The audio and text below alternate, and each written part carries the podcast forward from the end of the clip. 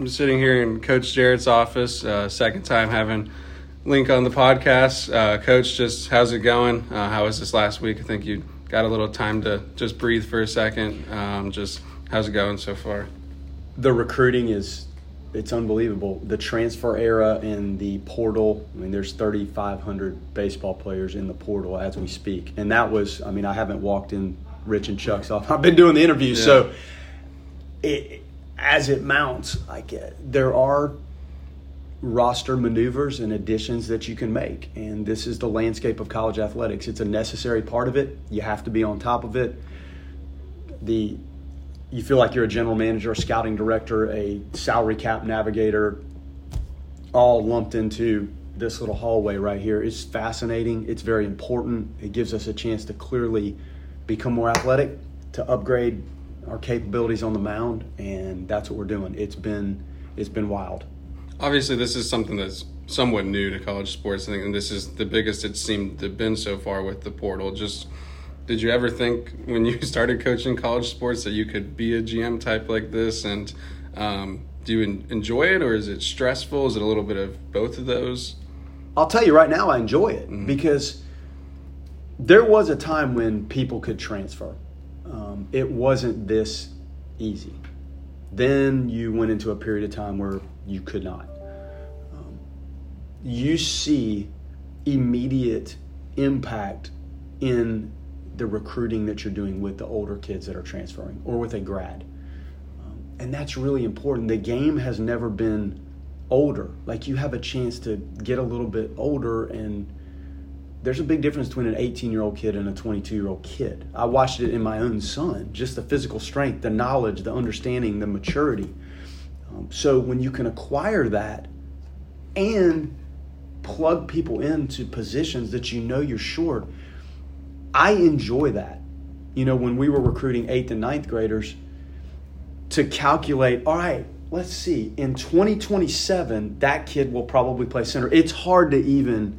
You have to do it, but this is immediate plug-in, improve, upgrade for right now. So I enjoy this part of it, and you can look out the window and see, all right, in my mind, he's going there. That opens up this. Like the lineup, you get some left-handed bats. This helps. This guy on the mound. It frees people up to be in maybe roles that they're more suited for, which – obviously, we fought that this year. I mean, it's no secret. We had guys kind of thrust into roles that probably didn't exactly mesh with them, whether it was age or just the ability. So I enjoy this. Now, it's hard. Like, this is difficult stuff, but you got to figure it out, and it betters your program, and it betters your program immediately. You talked about the pure volume of players that are in the portal, and I mean, there's good players from everywhere, and you probably feel like no matter who you can get good players to on the field. But I guess just how much evaluation goes into it to try to find not only a good player but also the right fit for you? Yeah, it's a lot. I mean, you're talking to, in some cases, coaches, their college coaches, high school coaches, scouts. Most of these guys have advisors. With Synergy and True Media, we can sit here and watch. You can watch anything you want. You can pull up. If you just want to see the pitcher throw his changeup, you can do that. If you want to see a hitter hit with 2 strikes, you can do that. If you want to see every extra base hit, you can do that. So there's never been an easier time to see it firsthand without being – we can't go off campus, right? You can't go evaluate. And so you can do your legwork here. And then you have enough networks, like with our college relationships and professional relationships and scouting community, you have enough people that can help you. And then you talk to the family. Like it was probably 4 or 5 hours yesterday of just talking to players, talking to parents, players, a mom, a dad, the player again. So you're trying to learn as much as you can about it. The difference when you're recruiting a kid that's already been in college is that like kind of been through the fire a little bit. So getting some of those kids that had really good freshman seasons at places and played 50-something games. I mean, look at Cam Smith now versus Cam Smith when he walked in the door. Look at Jamie Arnold now, just the maturity, what they had to deal with the toughest schedule in the country. there's other players that may not have played our schedule, but they sure played a ton of college games, and that seasons you and matures you. And through those fights, we learn a lot about the kid. Their coaches kind of give us some insight, and I think you can make pretty accurate decisions, probably far more accurate than when you're recruiting a ninth grader. And then 5 years later, when that kid steps on the field, it's a lot different than a kid that just played a full college season. You know a lot more about what you're getting. I know after this year, obviously throughout the year, we talked about the pitch in depth and the need to kind of share that up, but also, I guess, in the field, where do you feel like you mostly need to improve? Brett, every role on the mound. I mean, Bomeister and Whitaker, they fought through it. They fought, and Bomeister got a lot better. I mean, he's not as experienced as some of the guys that we've seen at Florida State that had been out there like kind of month after month after month and year after year in some cases. But he started to figure it out. He's draft eligible sophomore, so is this it? I hope not. I don't know yet. We'll get to that. Whitaker, whatever role he's in, he's going to pitch and fight for you. You know, with him and Crowell out of the gate, we felt like we had some weapons that we could use that were totally different, that we could use to balance out the middle and late part of the game. And clearly, when Wyatt went down, that it just forced us into a different state of how to use the staff. And the JUCO guys coming in, like, are they going to get through the draft? Does Dorsey Adams, like, do they? How does that work in getting them here once we get to the end of July? We don't know yet. Benny Barrett and Jamie Arnold, those are nice, solid freshman pieces. Now, we probably had to put them in situations this year that ideally maybe would have been next year for them, but hey, it is what it is, and they had to go, and they sure learned, and they're going to be better for it. So when you see those kids rolling here next year and then the preseason next February, they're going to be totally different because of what they had to go through. Oxford got a little bit better. Kirkland, I'm sure there was a period of time early when people are like, why do they keep running Kirkland out there? Like, how many times? Well, A, we knew he had a chance to be special, and B, we didn't have a lot of other options. So by the end, we started to see what we thought Doug Kirkland could do. And he hasn't really ever pitched. So we had to go through it, and he's actually draftable. So hopefully we get him back. Some of the freshmen, like, there's some good freshman pieces coming in here on the mound.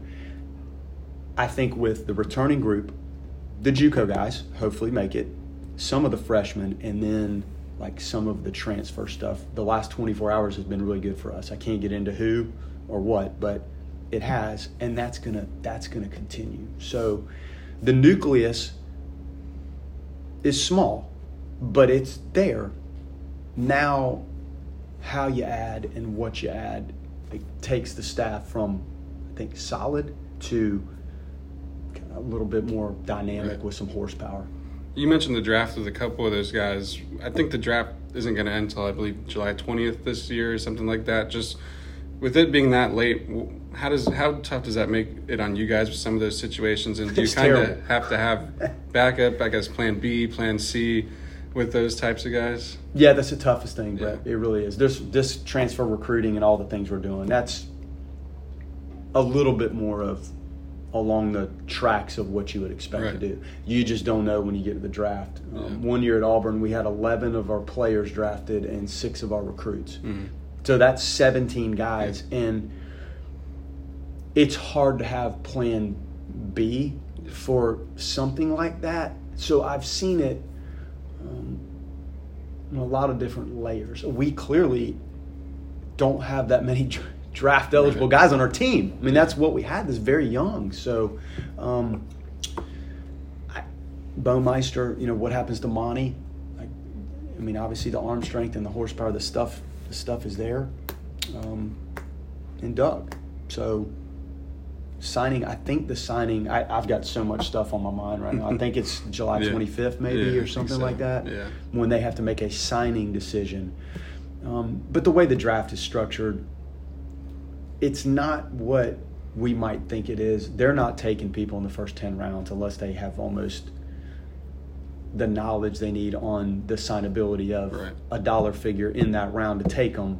So I don't know that the signing deadline becomes as critical in our situation right now. I think it's more like what they're willing to sign for. And the draft isn't like, hey, let's just pick them and sort out the signing thing after. It's almost sort out the signing piece first and the money, then we'll draft. So it's a tricky balancing act. That is the most difficult part of what we do, because we do all this and then you get to that part of the summer and how far out of kilter are things at that point. I think we'll be. I don't think that'll be a huge deal. I think, you know, Bomeister and Kirkland, obviously, and some of the recruits, but there are situations where it's far more draft heavy in terms of the age of the roster, and we just don't have that many juniors.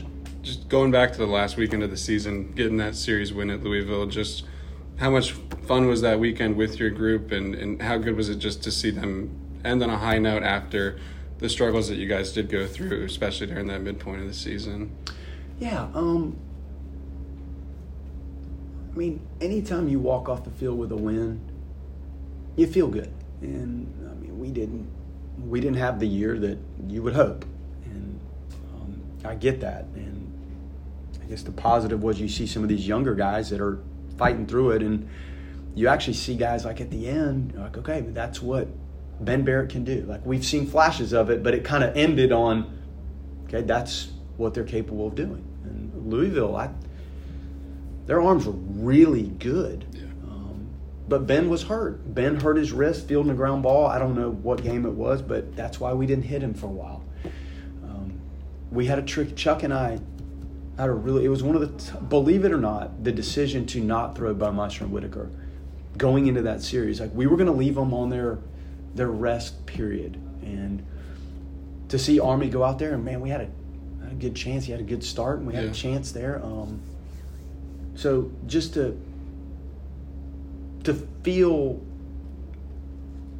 the right look when you're on the field, like this looks right. Like we played, and poor Nander, I don't know the last game what was going on, but the double plays and some of the other things that we did and some of the big hits, like you see it. And unfortunately, like it wasn't enough all year. Like it wasn't there all year, but it is nice to put it down on a winning note. And the Mercer series obviously was good, and the game against Wake was, I mean, that was fun, you know, for the walk off, and Jay Will to get his first hit at home here, like to walk them off. So there was some positive stuff at the end.